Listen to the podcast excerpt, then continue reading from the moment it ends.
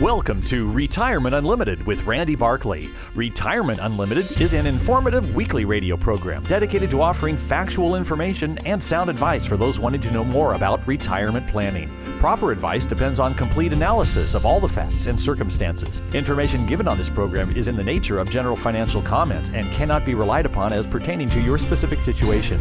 Listeners should consult their own financial advisor or conduct their own due diligence before making any financial decisions. This is to protect your assets. Randy Barkley is a California life insurance agent. California license number 0518567. Advisory services offered through Tricord Advisors Incorporated. Tricord Advisors Inc. is a registered investment advisor. Now, here's Randy Barkley. Welcome to Retirement Unlimited. This is the radio program dedicated to helping you make smart decisions about your money. I'm your host, Randy Barkley, and I'm the president of Tricord Advisors. Tricord is a registered investment advisory firm, and we're located in Riverside. I'm a certified financial planner, and I also have three other individuals in my office that are certified, as well as one as an attorney to help our clients with legal um, issues that, that would come up with them. If you'd like to know more about our firm, just go to our website, which is www.retirementunlimited, or just call 951 684 7011. Now, every week, what I do is I divide my program into three parts. The first part is what I refer to as retirement update. The second one is tactical asset management. And the third one is news you can use. Now, in the first segment of the program today on retirement update, I want to talk about credit card surprises with spouses. I've recently I sat down with widows in particular, also with some in the past that women have gone through divorce and one of the things that we found out is that the credit card that this particular lady was using was shut down. Her husband, who passed away, was the primary account holder. Now, the you know the widow, she just you know her card. I mean, it was gone away, and so even though she had access to the banks and they had a trust account, they had joint accounts and all of this, she was unaware that without the credit history or income of her own, that her credit card carrier, her card, basically they, they say shut it down because she was not the primary. So I know a lot of women right now that they would probably fall into this category. Some men also, but mostly wives who have been stay at home mothers and wives over the years and have not built their own credit history. And all of a sudden, they find out that this credit card was really theirs because their husband put them out, put them on as an additional account holder, but all the credit was tied to their husband. So now had they had they opened up the account and they used the account as a joint credit card, then her credit would have been used in order to establish the card's uh, viability. And when her husband passed away, it wouldn't have made any difference because she would be completely responsible for any debt. Now the issue is, is if her husband had a large credit card balance, and he was the primary and she was the only person that was a signer. Um, the credit the debt may not have been her responsibility to pay off. That's you know don't um, there's different states have different uh, requirements on that. But again the bottom line is is that a joint credit card account is where both parties uh, they have charging privileges but they're equally responsible for the debt. Whereas if you open up an account and let's say that the husband in this situation is the primary credit card holder, and he can designate additional authorized users, then the users don't have any responsibility to the credit card issuer. And so when the person dies, the primary credit card holder dies, they cancel the card. That means that all the cards are out there that are in the name of, you know, the other people. They're there because of the graciousness of the primary uh, credit card issuer. So again, um, this is something that that's kind of one of these little things that you want to like think about. If you're you're sitting with credit cards and you think that if your husband or spouse dies, and this card is automatically going to continue, is is some things. Bottom line is that most people don't think about it. They just don't think about it that much. And what happens is that at the time when you need the credit, possibly you're in a bind or you're traveling or something like that, your credit card gets canceled because what happens as soon as the credit card gets gets any kind of information that the primary credit card holder has passed away, they cancel the cards. There is no grace grace period. There is no uh, let's see if we can you know, reissue the card in the name of the wife. They just they cancel it. And I've had this happen to more than one client, and they're kind of surprised by that.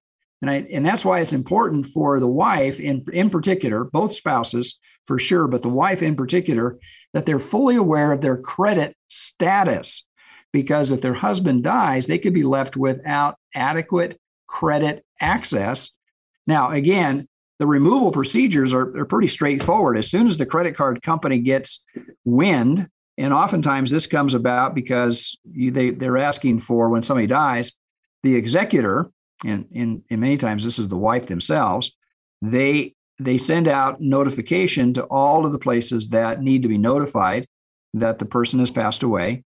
And as soon as the credit card company gets wind of that, they cancel it and it's done. It's all over. It also happens in divorce cases too. Now, a lot of times wives are fully unaware is that when they're going through divorce, I always like this uh, amenable divorce. And if there really is reason for divorce, that the wife oftentimes is left without a credit card. And it's really hard if the primary breadwinner is, in fact, the husband. Um, she is an authorized user.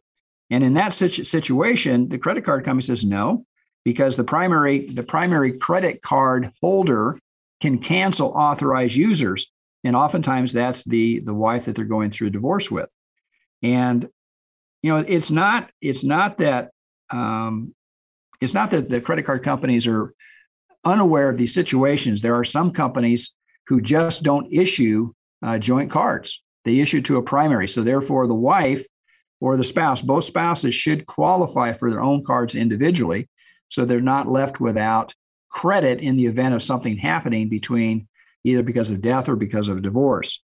Another thing, too, that most people don't even think about is that most people buy credit cards and they have some advantages, such as credits for travel and other kinds of advantages.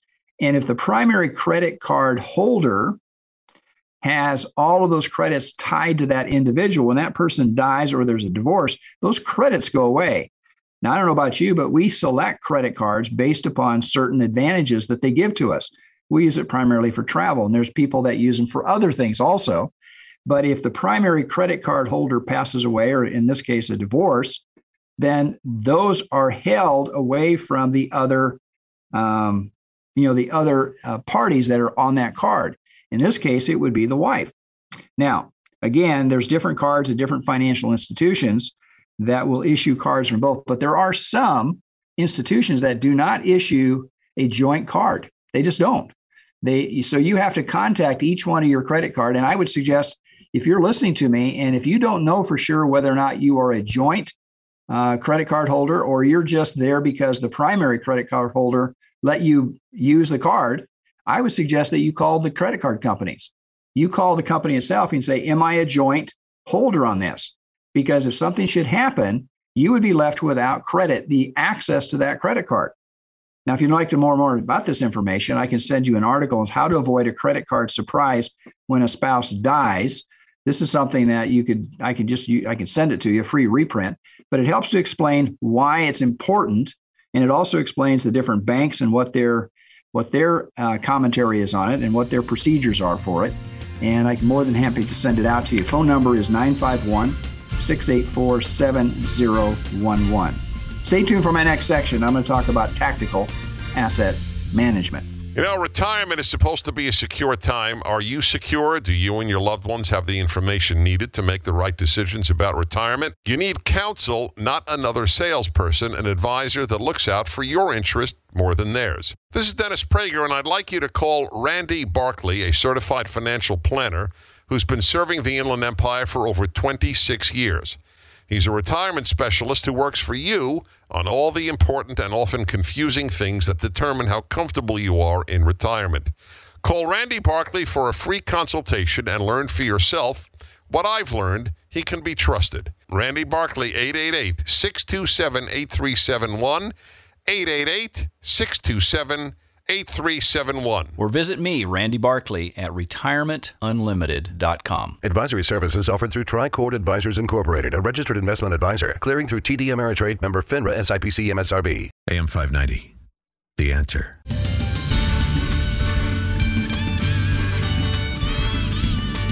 Welcome back. This is the section of the program that I refer to as tactical asset management.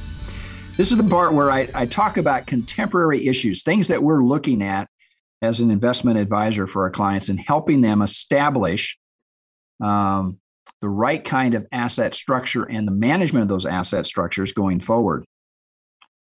Now, there's a lot of changes that have gone on. Of course, the last four years we had the Trump administration that that brought in all kinds of you know, tax policies and tariffs and things like that. Now Biden has come in, and as much as he can, he is he is um, eliminating all those policies that Trump had, and he's imposing his um, legislation where he can, where he can get it through.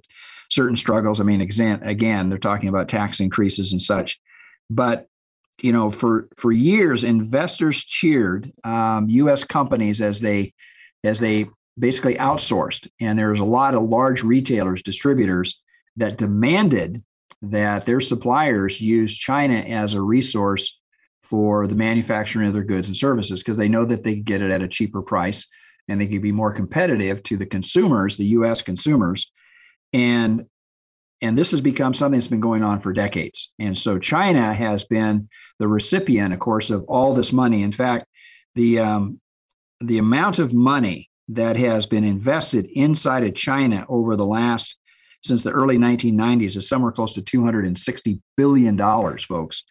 And those companies, although we've gone through a, a major reflection on what is important as far as reshoring, in other words, what manufacturing should be done here in the United States, because we can't depend upon a resource that's so far away and in some cases hostile to us.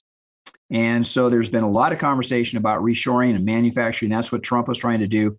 Biden is still on the same conversation. He's trying to raise um, corporate tax that would be kind of worldwide. So if your major revenue is made within the United States, you would be taxed based upon a certain minimum amount, and you would you couldn't just relocate your headquarters to another part of the world and enjoy a much lower tax bracket. Now, none of this has been passed in Congress yet, but let me tell you, there's a lot of wind. There's a lot of wind in, in going on, and it's blowing hard right now. And is trying to figure out how, or first of all, we're going to pay for all the stimulus money that's been paid out, this $5 trillion. But more, also, in addition to that, how do we get the revenue from the corporations that have chosen to relocate and headquarter outside the United States, like a country like Ireland that gives great preferential treatment to US based manufacturers. Large pharmaceutical companies have headquartered there. And even though their manufacturing isn't standard, it isn't greatly held there in Ireland, they enjoy phenomenal tax benefits. And there's other countries in the world that do the same thing. So, therefore, this made in America, I think what you're going to see is you're going to see companies they're going, in fact, they're already in the in the process of that, and they are relocating, reshoring, and they're diversifying their inter- international stock portfolios. In other words, what they do from a from a from a corporate standpoint is they have to look at their supply chain. And they have to and they're not going to be willing to build up inventories because that's what they did before is they build up inventory so they could pull it off the shelf. They want to be able to have inventories that are on demand. And that means their supply chain has to be without break. Now, the, what we've experienced with particularly uh, pharmaceuticals and other other things that are really important to our national economy and to our national health is that you have to have the ability to manufacture and produce those goods and services on our shores. But when they're actually doing a survey of companies, the vast majority of the companies are saying, no, we're not going to relocate all of our manufacturing facilities from China and bring it back to America. In fact, there's a relatively small percentage. Like we're talking only about 4% that would transfer back from China to the United States. Most of them, if they do transfer, it'll probably be to another country of origin, you know, like Vietnam or someplace like that, or India, where they can get a labor cost that's going to be substantially lower. So, so the politicians that tell us that all this is going to happen it really comes down to what is in the best interest of the company, the shareholders, and the competition that they're faced with in order to bring a product to the marketplace. So, reshoring, although there's a lot of conversation about it, it's, it's good political fodder, but at the same point in time, companies aren't just going to uproot and leave behind all the capital, all the investment that they have in China and bring all that back here to the United States. It just isn't going to happen overnight.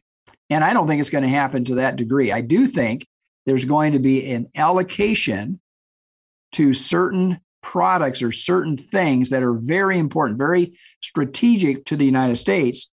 And that is going to be more and more reshored back into our um, and back into our borders.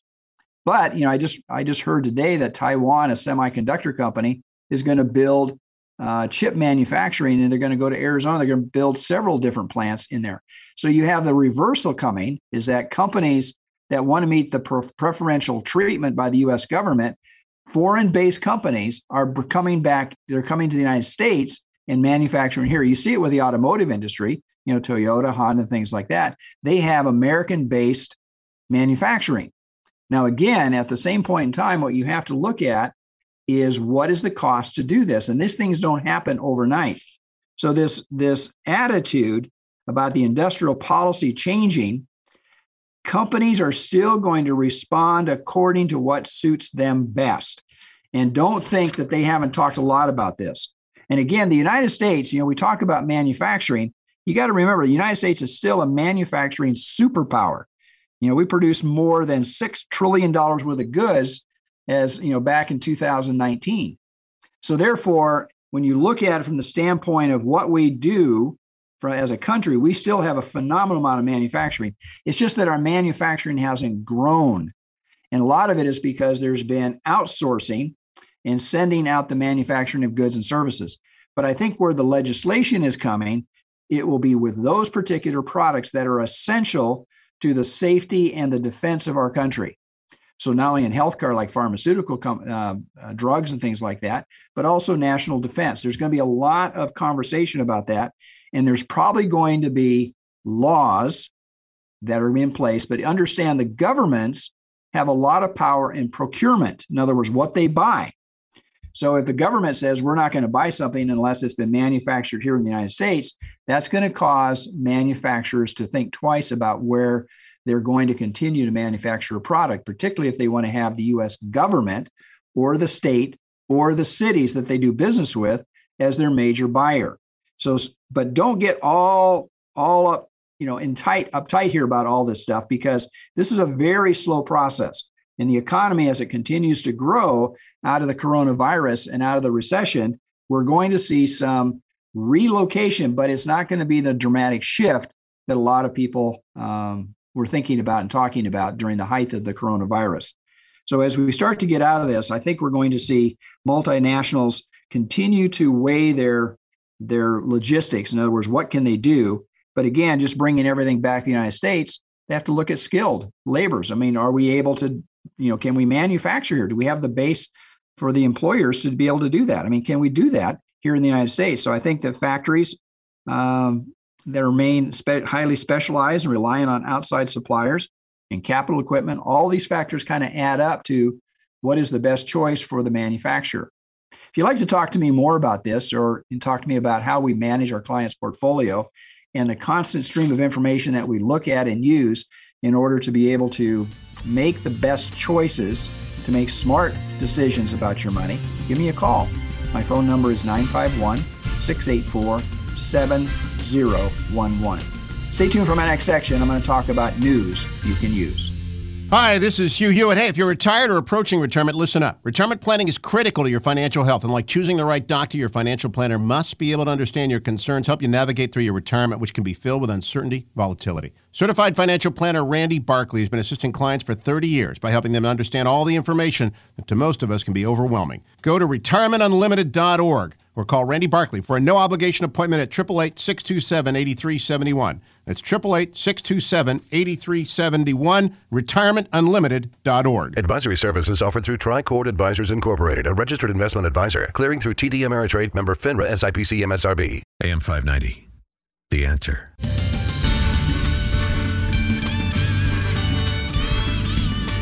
Welcome back. This is the section of the program that I refer to as news you can use.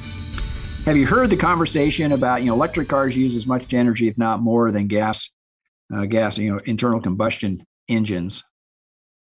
I'm sure you have because I have. And the question is, is what is the truth? And what I've done is I've done a lot of research, but there's an article in the Wall Street Journal. It came out on March 23rd. It says, Are electric cars better for the environment? And and they've done a pretty in-depth. They basically took two cars. They took a Toyota RAV4 and they took a Tesla Model 3.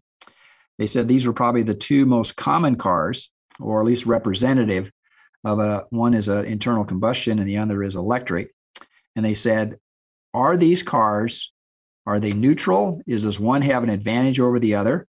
And is one better for the environment to start with, and is one worse for the environment to start with? If you'd like to have a copy of this article, I'll be more than happy to send it out to you. It says, Are electric cars better for the environment? I'll send you out a free reprint. But basically, what it's come down to is that electric vehicles at the very beginning, at the manufacturing process, actually are worse for the environment than an internal combustion car is. But we cross over at about 20,000 miles.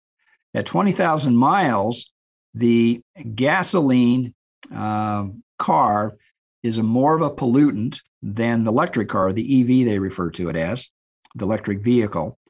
And then it continues to, to do a better job as far as the environment over the amount of miles that are driven.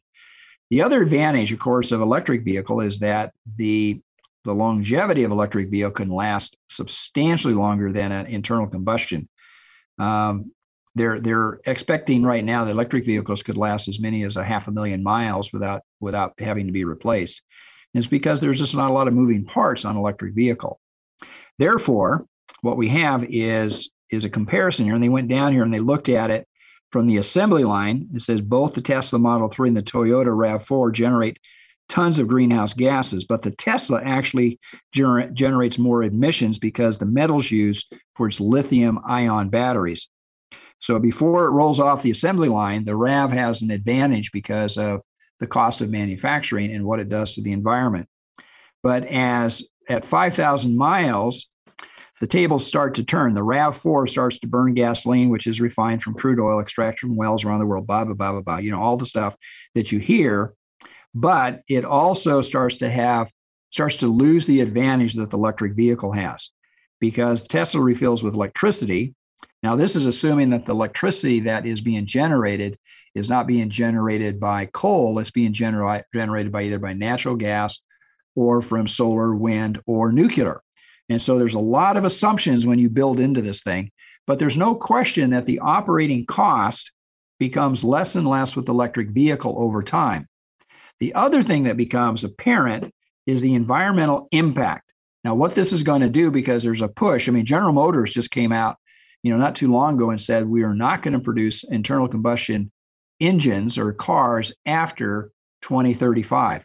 And we think about where that's at for right now. We're sitting here at 2021 you know so within 14 years we're they're not going to produce any internal combustion uh, engines or you know, cars on the road that's going to have a dramatic shift and change and the people that i know that own electric vehicles like them and so as they continue to become more popular that is going to have an impact upon the environment and it looks like electric vehicles are going to have the advantage if you'd like to have a copy of this article i'll be more than happy to send it out to you it says all are the question is are electric cars better for the environment? Become become informed, make good decisions and good choices. So you can either call me at my office at 951 684 7011 or just simply go to our website, which is www.retirementunlimited.com for more information. Until next week, folks, may you grow in wisdom and knowledge. Thank you for listening. Thank you for listening to Retirement Unlimited with Randy Barkley. For more information about today's show or other questions regarding your retirement planning, call Randy at 951 684 7011. That's 951 684 7011. Remember, retirement planning is a process, not a product, so call Randy at 951 684 7011 or visit his website at retirementunlimited.com. And be sure to tune in next week for another edition of Retirement Unlimited. Proper advice depends on complete analysis of all the facts and circumstances, the information given on this program is in the nature of general financial comment and cannot be relied upon as pertaining to your specific situation. Listeners should consult their own financial advisor or conduct their own due diligence before making any financial decisions. This is to protect your assets. Randy Barkley is a California life insurance agent. California license number 0518567. Advisory services offered through Tricord Advisors Incorporated. Tricord Advisors Inc. is a registered investment advisor.